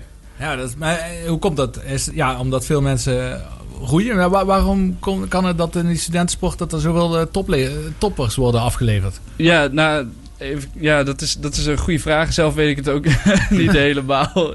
Maar wat ik wel kan constateren is eigenlijk dat ehm, eh, studenten, je, je begint er keihard in. Dus het is gewoon vanaf eh 0 naar 100 in, eh, in een paar maanden. eh, met keihard trainen. Eerst een soort van leren omgaan met trainen. En daarna gewoon blijven doorbouwen in de techniek. En hoe komt het dat dat dan toch nog bij de top uitkomt? Ja, misschien omdat het er uiteindelijk minder zijn. Maar ja, langs de andere kant, als het uiteindelijk toch minder zijn, waarom zou Nederland dan nog wel internationaal de top ook halen? Eh, want het, makkelijk is het niet. Maar ehm, nou, toch zit er iets in roeien wat, eh, wat het vergeeft dat je wat later begint, namelijk in je studententijd. Ja. ja. Oké, ja, dat is wel interessant. Dat is heel interessant, is dat inderdaad. Ehm, ja, wat, wat, wat is het belangrijkste, vind je? Is het techniek, is het kracht, is het eh, explosiviteit, uithoudingsvermogen? Of combinatie natuurlijk. Ja, hangt er vanaf hoe je, hoe je het, eh, hoe je het bekijkt. Volgens mij, je hebt, je hebt gewoon heel veel verschillende manieren om daar naartoe te trainen. Ehm, maar eh, het is eh, in ieder geval een hele bak kracht. eh, en dat goed vormgegeven met de jasje techniek. dat. Want als je andere landen pakt, Duitsland is natuurlijk een heel goed roeiland. Er zijn nog wel meerdere, Groot-Brittannië geloof ik ook, Ja, ja, ja. onder andere. En een paar Oostbloklanden, volgens Ja, mij zijn die ook altijd goed. Maar, maar komt dat dan ook vo- voort vanuit een studentenachtergrond? Of is het Nee. daar heel anders in gericht? Daar is het heel anders. Nou, bijvoorbeeld Amerika, daar heb je ook echt studenten roeien. In Engeland ook. Daar heb je Oxford en Cambridge. Misschien hoor je die wel eens een keer voorbij. race. Ja, de boat races, ja. Eh, maar bijvoorbeeld Duitsland, dat is echt een enorm jonger eh, eh, verhaal. En als je daar gaat studeren, dan is het roeien ook meestal klaar. Dus eh, eh, we hebben een paar Duitse leden en die zeggen van... ja, ik heb wel roeivrienden die aan, eh, van vroeger... maar die zijn nu aan het studeren, die doen niks meer eh, ja, ja, ja, op het roeivak. Ja. Nou, mooi. Ehm, ik schakel even door naar even een ander eh, onderwerp. Want daar kwamen we het eerste uur nog niet aan eh, toe. En dat is deze. De gastplaat. Ja, want we hebben maar liefst eh, twee gastplaten eh, deze keer. Want we hebben ook twee gasten in de studio. Dus eh, Karel, ik ga wel even bij jou beginnen. Welk liedje en waarom? Ja, ik heb eh, Animals van eh, Martin Garrix aangevraagd. Dat is nog een redelijk toegankelijk liedje. Eh, dit, is, ehm, dit is wel een speciale. Dit is de eerste. We hebben het net over ergometeren gehad. Je hebt een ergometerwedstrijd, een nationaal kampioenschap in december. Eh, en eh, nou goed, dat was mijn allereerste ergometerwedstrijd of wedstrijd überhaupt in een team. En eh, nou, ik had een zieke teamgenoot en het zag er allemaal slecht uit. Uiteindelijk hebben we toch als eerste de twee kilometer afgelegd die je moest afleggen van die race. Dat was dan ook mijn eerste wedstrijd die ik won. En nou goed, dit was dan het nummer waar het op begon. Hè, dus eh, klaar, start en eh, Animals van Martin Garrix. Dus eh, als ik dit hoor, dan denk ik gewoon terug aan die tijd. Nou, dan kun je even lekker stuiteren dan Ja, dadelijk. Ja,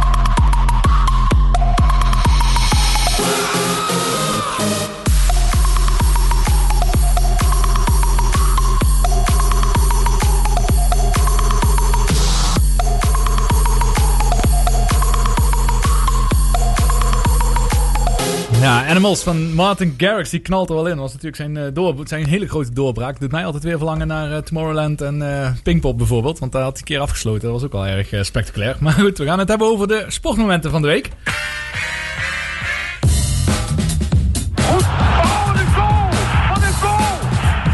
Timmertje, Timmertje, wat ga je doen? En hij staat! Ik staat! Het is ongekend! Daar gaat hij Ippon en neemt hem over. Goud is er voor Mark Huizinga. Het sportmoment van de week. Ja, dan begin ik bij eh, Karel. Dat is altijd mooi als eh, gasten namelijk een eigen sport eh, als eh, sportmoment van de week aandragen. En helemaal mooi als het ook nog over, hunzelf, over zichzelf eh, gaat. Ja, ja. Dat is, eh, maar eh, daar heb je alle ruimte voor. Karel, vertel maar eens, wat, jou- wat is jouw sportmoment van de afgelopen week? Ja, nou, misschien had ik eh, de vraag anders eh, verkeerd begrepen. Nou, Nee, hoor. Mijn, mijn sportmoment van de week was... eh, ik had eh, gesignaleerd dat eh, een wedstrijd doorging online... zoals ik eh, je vooral had aangegeven.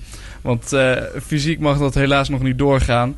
Alleen er was een veld voor uitgeschreven en dat heet... eh, nou, dat, dat, dat, ging als volgt. Je hebt eh, een boot waar je met vier personen in kan. Ehm, maar daar ging je dan met, met de helft van die personen in. Dus je, want je mag met twee sporten natuurlijk. Ehm, dus we gingen met twee personen gingen we in een vierboot. Wat echt heel erg zwaar is. Gingen we dan eh 2,5 kilometer een soort van de boot vooruit slepen.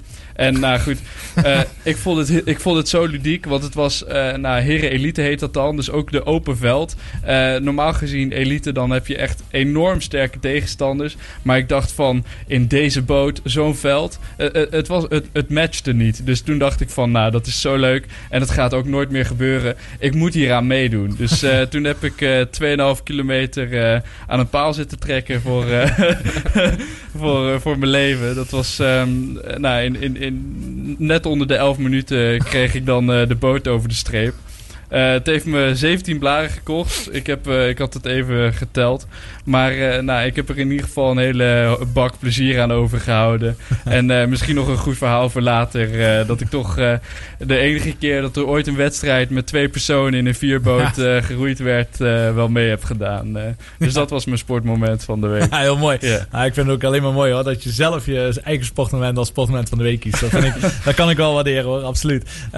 Joost, jouw sportmoment, daar heb ik even een eh, fragmentje bij. Want op een of andere manier van, bij Karel's sportmoment, daar was geen fragment eh, bij eh, te vinden. Nee, volgende keer moet ik een filmpje doorsturen misschien. Ja, dat was misschien wel mooi geweest. ja, maar ja. eh, nu heb ik wel een eh, fragmentje hierbij.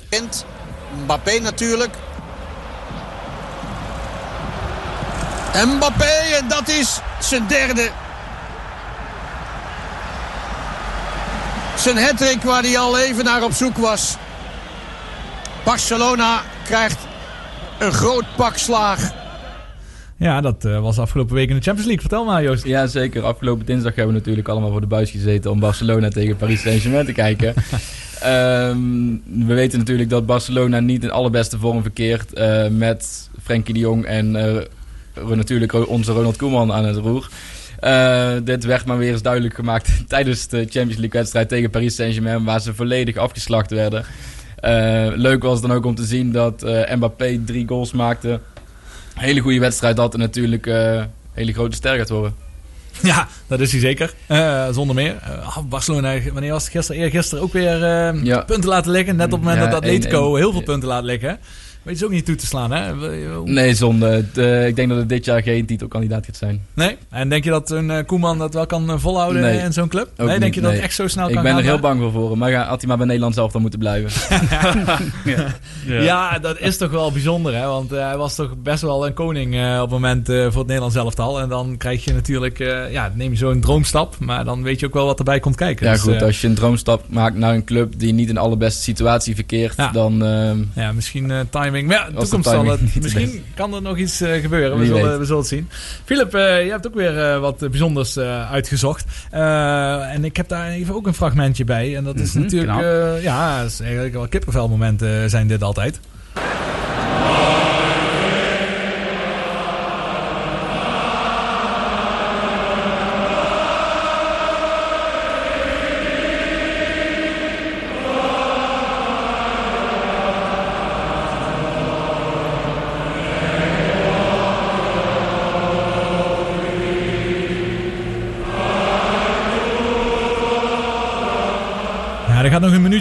wordt steeds meer. Maar eh, god, dat is wel een manier om een volkslied eh, te zingen. Ja, ik wilde de tv eigenlijk uitzetten. Ik kwam to- toevallig met de verkeerde knop op een eh, programma dat heet The Story of Rugby. En dat item ging nu over Wales tegen, tegen Engeland. Nou, je weet niet wat je ziet. Dit is eerst plaats duizenden mensen die door de straten lopen. Op een gegeven moment komen de spelersbussen aan, eh, geflankeerd door witte paarden. Iedereen gaat mooi opzij, of het nu Engeland is of Wales. Die mannen komen het stadion in en daar komt een, een, een band op. Die was zo groot als een kwart van het voetbalveld. Die beginnen dan het, volk, het, het, Wales volkslied te zingen. En 70.000 mensen zingen dan mee. Spelers, tranen, eh, noem maar op. Je weet niet, je hoort hetzelfde. Ja. eh, de sfeer daar. Het is ongelooflijk wat ik daar gezien heb. Ja, dat geluid ongelooflijk. Ik heb één soort gelijke ervaring zelf eh, gehad eh, in, in Schotland, eh, Edinburgh. En toen ging ik dan naar Schotland tegen Engeland. Hè? Dus ook in de Six Nations. Nou, dat is Mhm. de wedstrijd natuurlijk, net zoals Wales daar ook gaat. En precies wat je zegt. Vanuit het centrum van Edinburgh loopt er één grote lange stroom lopen richting Murrayfield, richting dat stadion. Dat is echt bizar hoeveel mensen daar lopen. En Engelsen en Schotten allemaal door elkaar.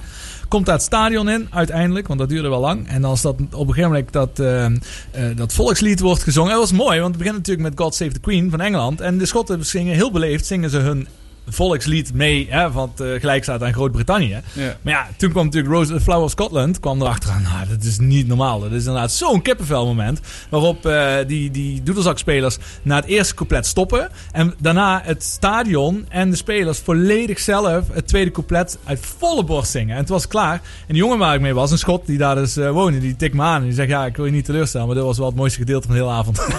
ja. En hij had, hij had absoluut gelijk. Want dat zijn, dat zijn momenten, dat, dat vergeet je van je leven niet meer. En eh, deze beelden Ja, maken dat was dat ook... precies Ja. hetzelfde. Toen we klaar waren met zingen was het ook, eh, ja... Ja, dat was, dat toen ook. wel, ja. Ja, kijk, hier Ja. Mhm. in Nederland wordt eh, aan één stuk doorgezongen in een voetbalwedstrijd. Maar daar, tijdens die rugbywedstrijd, ja, daar wordt er wat gejuicht. Maar daar kwam echt niet veel eh spreekkoor eh, kwam er niet aan te pas. Maar het volkslied daartegen maakt alles goed. Nou, even als laatste nog kort heb ik nog een sportfragment in de wielerwereld. Want in eh, de Emiraten is eh, ook weer een eh, tour begonnen. En dat was gisteren, ja, het zal geen verrassing zijn, maar het was weer een Nederlands succes daar. Het is de eerste van zeven etappes in de Emiraten. En zo'n dag was het. U ziet het, wind en overal renners. Waaier 1, waaier 2, waaier 3, waaier 4. En zo ging het maar door met altijd voorin Mathieu van der Poel. Hij was hoofdrolspeler, regisseur en uitvoerend producent van deze etappe richting de Persische Golf. En dan is er een groep van een man of twintig die overblijft. Die eerste waaier met daarin David Dekker. Hij houdt geweldig stand. En natuurlijk onmiskenbaar in het rood-wit-blauw Mathieu van der Poel. Hij zou gaan werken voor zijn ploeggenoten. En hij maakt het gewoon zelf af. Eén van der Poel en twee sprintend op een monsterverzet. Ja, ja, het houdt niet op. Het is ongelooflijk. Hij wint dus eh, natuurlijk wereldbeker, of niet de wereldbeker, maar de, de wereldkampioenschap veldrijden. Neemt even ogenschijnlijk pauze, want je hebt even niks gehoord. Duikt hij op in de Emiraten. Eerste beste rit eh, blijft hij voorin bij de waaiers en wint hij de sprint. Ah, is niet normaal. Waar, waar, die rem, waar gaat die rem ooit zitten bij, eh, bij Van der Poel? Nou, er is wel een rem op Van der Poel op dit moment. Want vandaag is bekendgemaakt, want hij pakte de leiderstrui, dat één staflid positief is getest op eh, corona. Met als gevolg dat zijn hele ploeg uit, uit koers is gehaald. Dus ook Van der Poel is nu naar huis en in quarantaine. Omdat ze natuurlijk in contact zijn geweest met, met dat staflid. Dat is natuurlijk wel de keerzijde. Het is de tweede sport eh, inmiddels in een ronde of in een grote wedstrijd. Om te zorgen dat je negatieve coronatesten kunt, eh, ja, kunt blijven overhandigen. Want in dit geval ook. Je pakt de leiderstrui en vervolgens eh, ja, test iemand positief en je bent eruit. En nu heeft Pogacar heeft, inmiddels de tweede etappe gewonnen. En die rijdt nu in de leiderstrui. Iets wat hem ook niet onbekend is. We gaan weer snel naar wat muziek luisteren. Eh, daarna gaan we bellen met eh, Mike Haverkotter. Keeper, keeper van MVV. Die echt een hoofdrol speelde in de spectaculaire 1-0 overwinning op Excelsior het afgelopen weekend.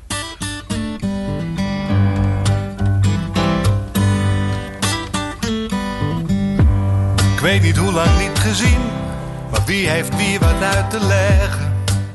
Wat zal ik zeggen en wat zeg jij? Bewijzen wij niet elke keer? Een vriend zegt te zwijgen, vaak veel meer. Vaak veel meer.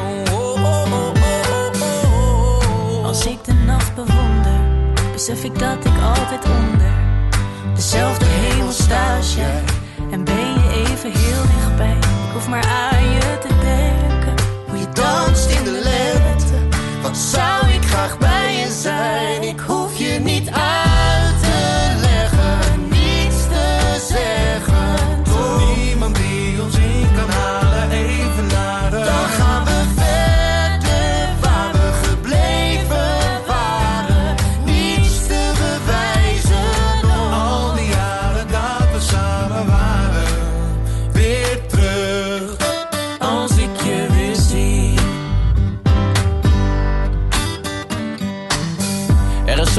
zeggen kan. Mijn homie, mijn vriend, mijn beste man. Tijd vliegt voorbij zonder pauzes. We zijn beide veel te druk, man, ik hou van je. Maar dan zit ik soms fout, je neemt me niks kwalijk. Eén blik voor een miljoen verhalen. Elke sorry die is overbodig. Je bent daar als de nood het hoogst is. Als ik je weer zie, stel dat ik je eerder zie. Ik zal je pakken, ik zal je smakken. Ik duw je op, ga door het dak en ik neem je mee. Zelfs als ik je niet zie, voelt het nog altijd met z'n twee.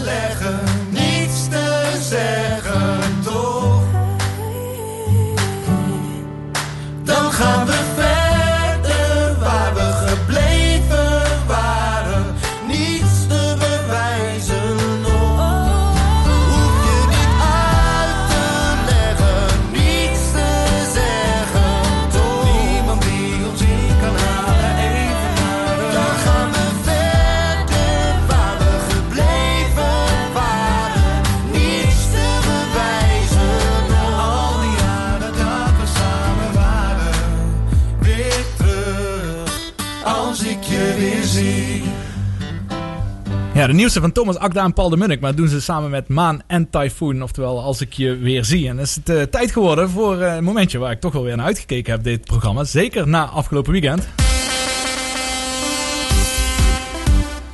Ja, het MVV-blokje. MVV won eh, met 1-0 van Excelsior. Ik denk dat het de ultieme revanche was eh, van de bekerwedstrijd. die ze net met penalties eh, verloren. En één speler, die was toch wel absoluut, speelde absoluut een heel positieve ro- hoofdrol deze wedstrijd. En daar heb ik een klein fragmentje bij.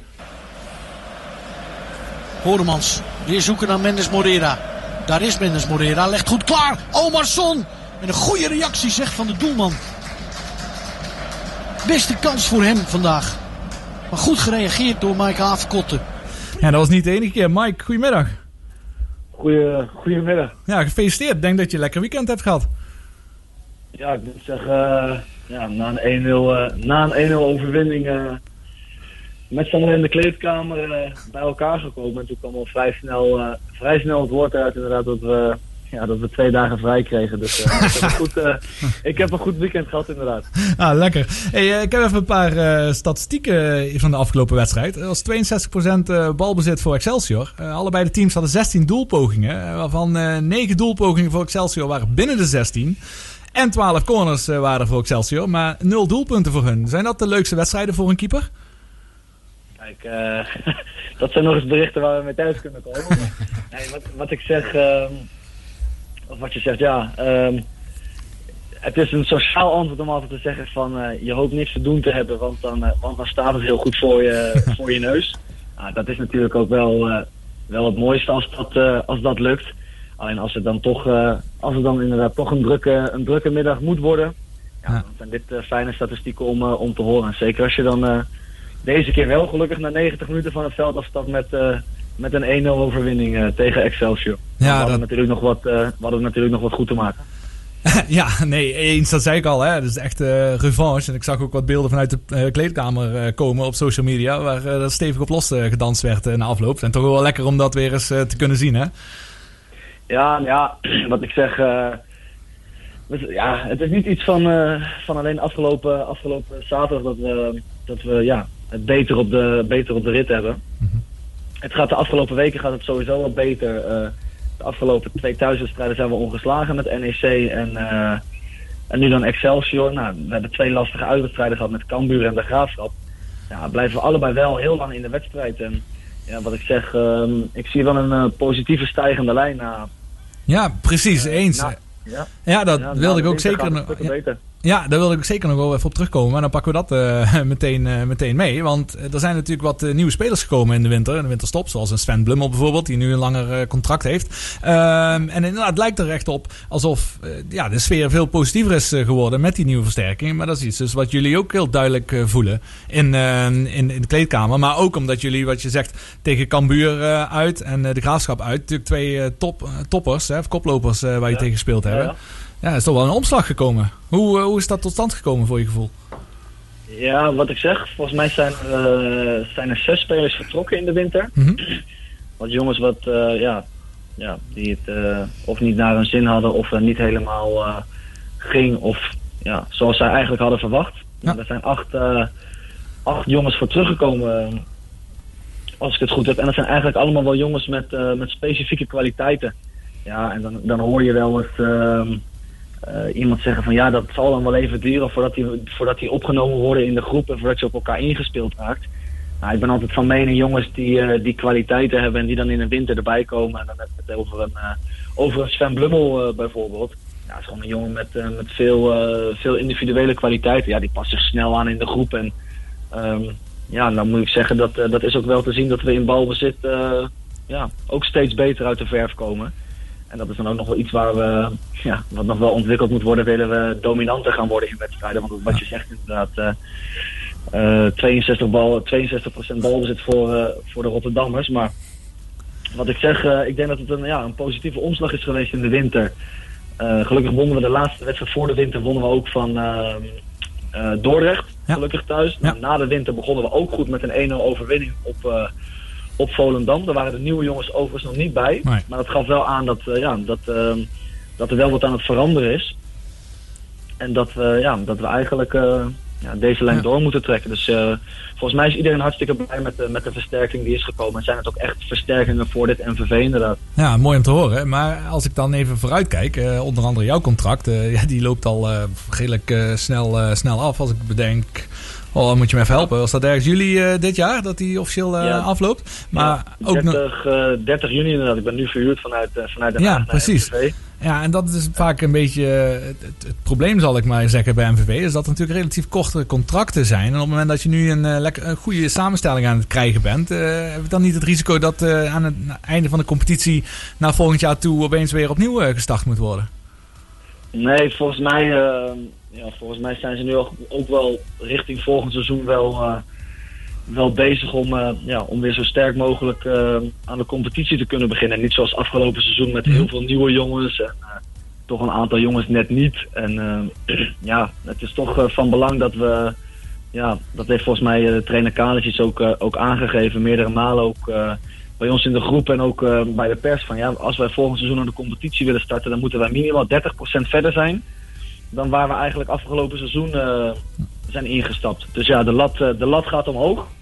En ehm, ja, volgens mij zijn ze ook wel eh, aan het inspelen met, met, met onder andere een Sven Blummel om, om die voor langere periode, periode vast te houden inderdaad. Dus, Ja, nou, dat is- leggen, dus dat is mooi. Ja, dat is inderdaad gelukt. Laten we hopen inderdaad dat dat bij meerdere spelers eh, gaat lukken. Even voor jou persoonlijk, hè? Je, wat je al aangaf, je bent verhuurd vanuit eh ADO Den Haag. Eh, toen kom je naar MVV toe. Mijn eerste wedstrijden, toen stond je niet eens in de basis. Of niet eens, je stond niet in de basis. Want Bill Athouwers, die maakte een goede start dit seizoen. Die stond opeens op de eerste plek. En hij was daar op amateurbasis. Heb je dan zelf niet even het gevoel van... Oh, wat heb ik nu weer gedaan? Kom ik hier en dan sta ik niet erin? Want als keeper kun je niet even invallen zoals een aanvaller of een verdediger... om je te laten zien op die manier. En een goed signaal afgeven. Nee, Ja. nee, dat klopt. Nee, dat klopt. Nee, ja. Ehm, eigenlijk was ik, ja, ben ik verhuurd en was het verhaal heel duidelijk. Ehm, je gaat wennen de eerste paar weken. Eh, laat maar zien dat jij, eh, dat je een goede keeper bent, dat je de beste keeper bent. En ehm, ja, ga het maar laten zien in, eh, op de training. En ja, dan weet je dat je, dat je eerst een paar weken eh, gas moet geven. Dat heb ik gedaan. En ik heb me altijd voorgehouden van als ik mijn eigen niveau haal van wat ik eh, hiervoor bij Den Haag, eh, bij Den Haag heb laten zien op trainingen. Dan, als ik dat hier in Maastricht ook kan, dan, dan komt vanzelf die kans. En die kans kwam volgens mij na een week of, na een week of zes. Dat, wat mij betreft natuurlijk altijd sneller gevolgd. Daar, ben je, daar ben je sportman voor, laten we eerlijk zijn. Ja, zeker. Maar, maar nee, ja, gelukkig na zes weken de kans gekregen uit bij, uit bij Helmond Sport.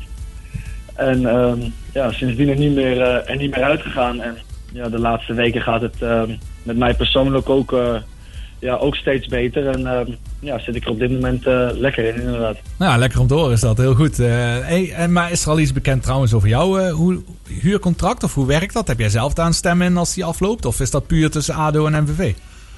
Nee, dat is inderdaad. nee, ik ben eigenlijk vanaf 30 juni ben ik gewoon een transfervrije speler.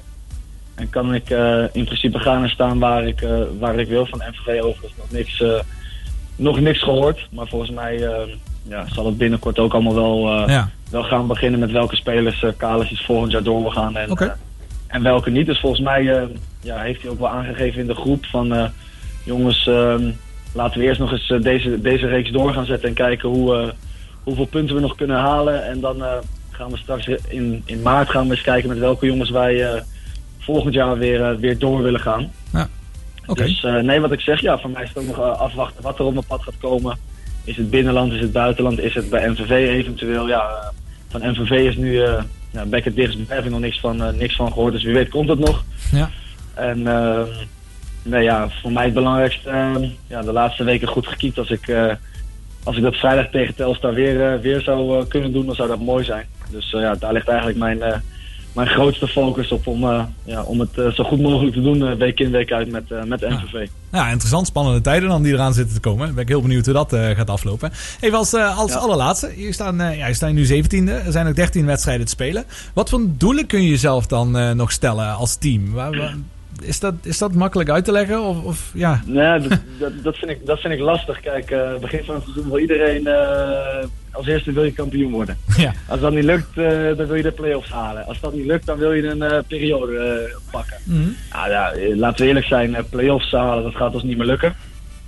Maar we zijn wel met iets bezig.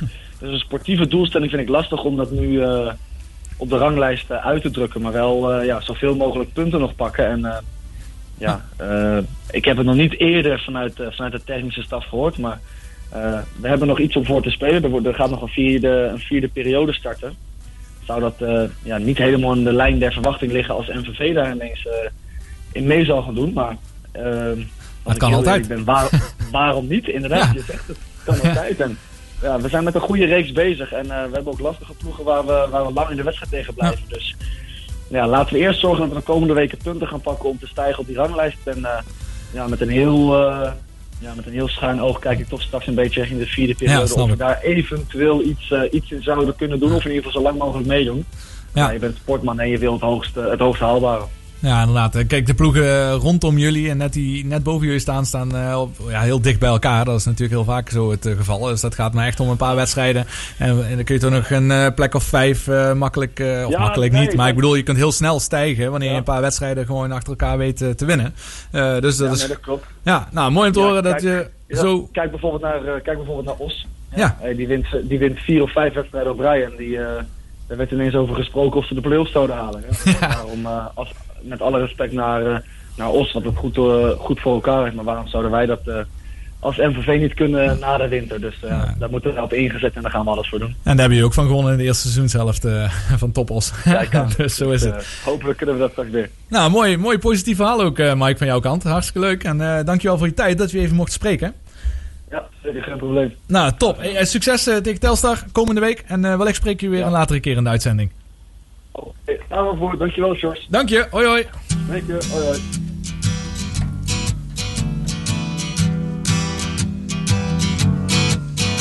On the first part of the journey, I was looking at all the life.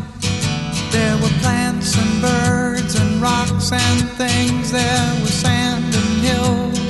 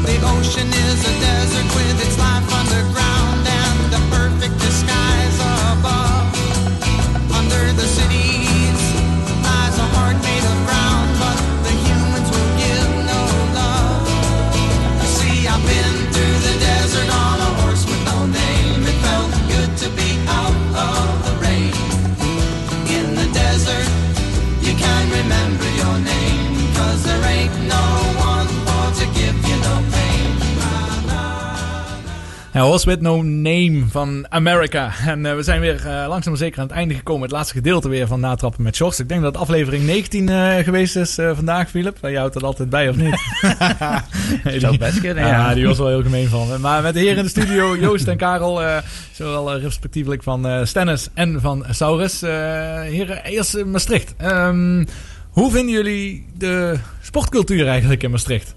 Wordt daar een beetje meegeholpen eh, door Maastricht zelf? Of moet je alles zelf doen hier? Ehm, nee, we, we worden echt goed geholpen. Ehm, wij als tennis vallen natuurlijk onder Hume Sports Must. Ehm, dus wij worden enorm geholpen door de universiteit. Daarnaast moeten we wel echt zelf ons best doen om onze leden elk jaar te krijgen. Om iedereen enthousiast te maken, om lid te worden van de vereniging. Dan zullen jullie precies hetzelfde hebben.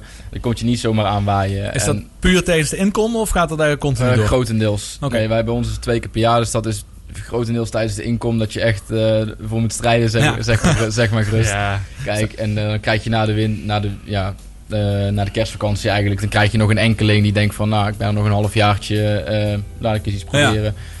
Maar je moet het toch echt wel van de inkom hebben, ja. Ja, bij ons, nou, eh, Maastricht, dat is echt een super omgeving om te sporten. Hè? Met eh, eh, nou, hardlopen, fietsen en ook roeien. Goed, roeien, dat doen wij net België in, dus dat is niet heel veel Nederland. We worden wel heel erg ondersteund. Ik denk dat de universiteit daar echt een hele grote speler in is.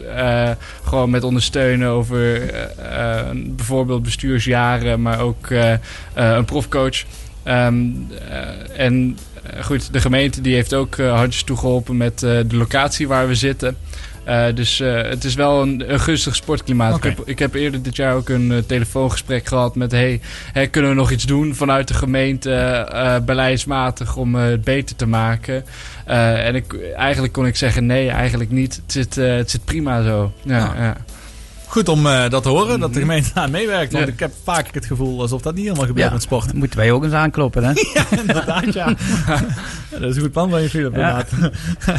ja, ik wil al denken wie we kunnen uitnodigen van de gemeente in dit programma. Maar er zijn niet zoveel sporters. Nou, de wethouder van sport zal er ongetwijfeld wel zijn. Wie legt eh, dat we die eens een keer aan die jas eh, trekken. Ja, ja. Nou, mooi man. Hè? Ik dank jullie alvast hartelijk voor jullie bijdrage hier. Ik hoop dat jullie het leuk hebben gevonden. ja zeker. En ja. dat je ook al een beetje alles hebt kunnen vertellen wat je wilde vertellen over je vereniging en over de sport hier in eh, Maastricht. Ja, ja, ja, ja, ik denk het wel. Het, is, eh, het was leuk wat hij het laatste zei. Dat is echt, eh, bij de inkom is het heel hard strijden voor mensen die, die je bij jezelf wil sporten. Ja, ook bij roeien inderdaad. Gewoon omdat het nieuw is voor iedereen. Maar voor tennis zal waarschijnlijk hetzelfde zijn. Ja, staan, naast elkaar staan jullie, maar dan ook even tegenover elkaar. Op dat, dat is ook wel mooi, daar kun je ook veel van leren. Maar Joost, en jou is echt het slotakkoord. De gastplaat. Oh, we hebben nog een tweede gastplaat natuurlijk eh, te goed van je. Dan mag jij hem eh, aankondigen en vooral vertellen waarom. Ja, nou, na het lekkere weer van afgelopen weekend hebben we natuurlijk allemaal weer heel veel zin om naar buiten te gaan. Ehm, als ik eh, spreek namens ons van de tennisvereniging, dan hebben wij er weer heel veel zin om van de zomer naar alle zomertoernooien te gaan. Ehm, een ander toernooi dat hopelijk plaats gaat vinden, eh hoe of was er niet helemaal bekend, maar het EK voetbal zal er ook aan zitten komen, wat eigenlijk vorig jaar plaats zou vinden. Ehm nu heb ik een leuk nummer van eh 11 jaar geleden ondertussen. eh, van het WK, tweede, WK voetbal 2010. Wakka wakka. En ja, dit doet wel echt terugdenken aan eh, vrijheid. Lekker met iedereen Ja. buiten, samen naar de wedstrijd kijken. En vooral genieten. En, Ja, mooi. Die gaan we zeker draaien voor je. Nogmaals, dank aan mijn gasten eh Karel en Joost. Natuurlijk dank aan eh Philip wederom. Volgende week zijn wij er zelf weer. Dan zijn we met Maya Kingma, triatlete, die zich heeft eh, geplaatst voor de Olympische Spelen dit jaar. Eh, woonachtig in Maastricht. Dus weer een hele mooie gast en een eh, absolute topsporter hier in de studio. Dat volgende week. Veel plezier dadelijk nog met de mannen van Café Us. Niet vanuit de studio deze keer, maar we hebben alles van tevoren al ingesproken.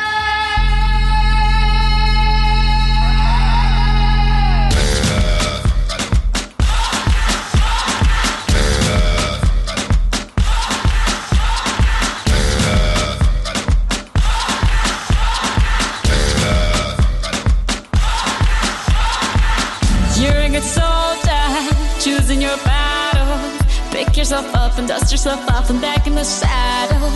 You're on the front line, everyone's watching. You know it's serious, we're getting closer, this isn't over. The pressure's on, you feel it, but you got it all. Believe it when you fall, get up, oh, oh, and if you fall, get up, eh, eh. Mina, cause this is Africa. Tamina, it's time for Africa.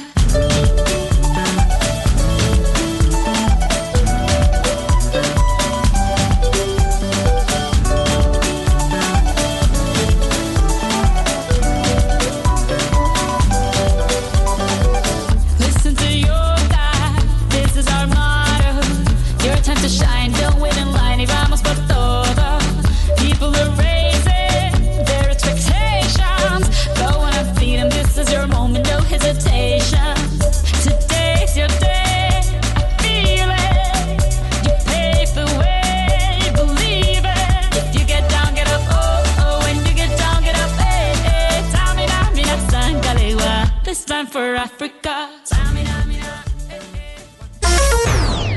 Hey Jos, daar ben ik weer. Hoe pliestig. Een uur weg alleen voor een vlijtolen. Ja, nu is de koffie koud. Jos, ik kost geen keurs maken. Die hebben zoveel soorten vlaai en gebakjes. Hoe best ze geweest dan? In België, bij bakkerie Emmerichs. Dank ik de koekoek dat zich zo lang wegbleef. Nee Jos, dit vlak over de grens op de Maastrichter Steenweg in Vroenhoven. Oh,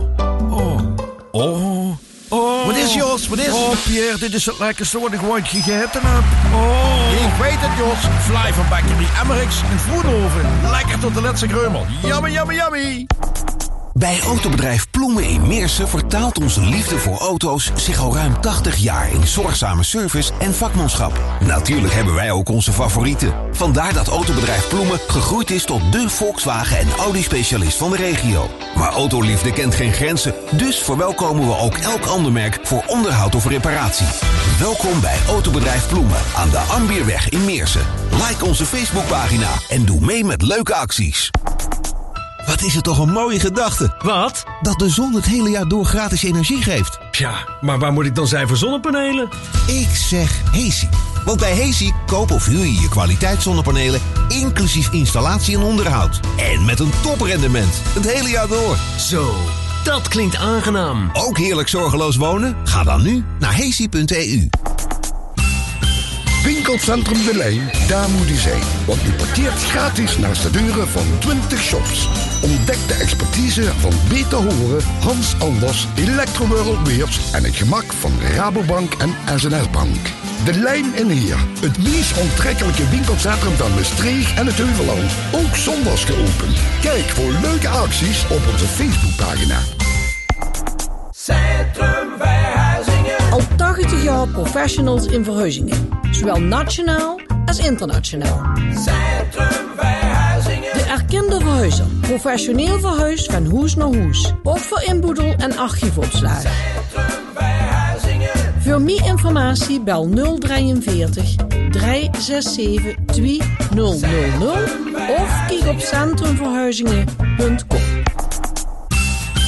Yves van Steunis en Hier van Maastricht en het Heuvelland doen hun commissies bij De Lijm en Hier. Kijk voor leuke acties op onze Facebookpagina. Alleen samen krijgen we het coronavirus onder controle. Daarom blijven we zoveel mogelijk thuis en gaan we alleen naar buiten als het echt nodig is. We geven elkaar dan de ruimte in de supermarkt, op straat en onderweg. Want alleen samen kunnen we anderhalve meter afstand houden. We wassen vaker onze handen en we hoesten en niezen in onze ellebogen. Alleen samen krijgen we corona onder controle. Ja, ze geven me echt het gevoel dat ze er voor me zijn. Dat geeft vertrouwen. Dat ik me daar geen zorgen over hoef te maken. Als je gebruik maakt van stoma of continentiematerialen, wil je zeker weten dat het goed geregeld is. Kies daarom voor Mediek. Wij bezorgen thuis, regelen de vergoeding en helpen bij al uw vragen. Zo zorgen we bij Mediek dat u zich minder patiënt voelt en meer mens. Kijk op mediek.nl. Met ruim 500 zelfstandige adviseurs door heel Nederland zijn wij van Regiobank altijd in de buurt. Ook in Maastricht bij ASA Groep. Wandel gemakkelijk het kantoor binnen en drink een kop koffie met jouw vaste contactpersoon voor hulp over hypotheken, beleggen, sparen en andere geldzaken. Kennismaken? Kijk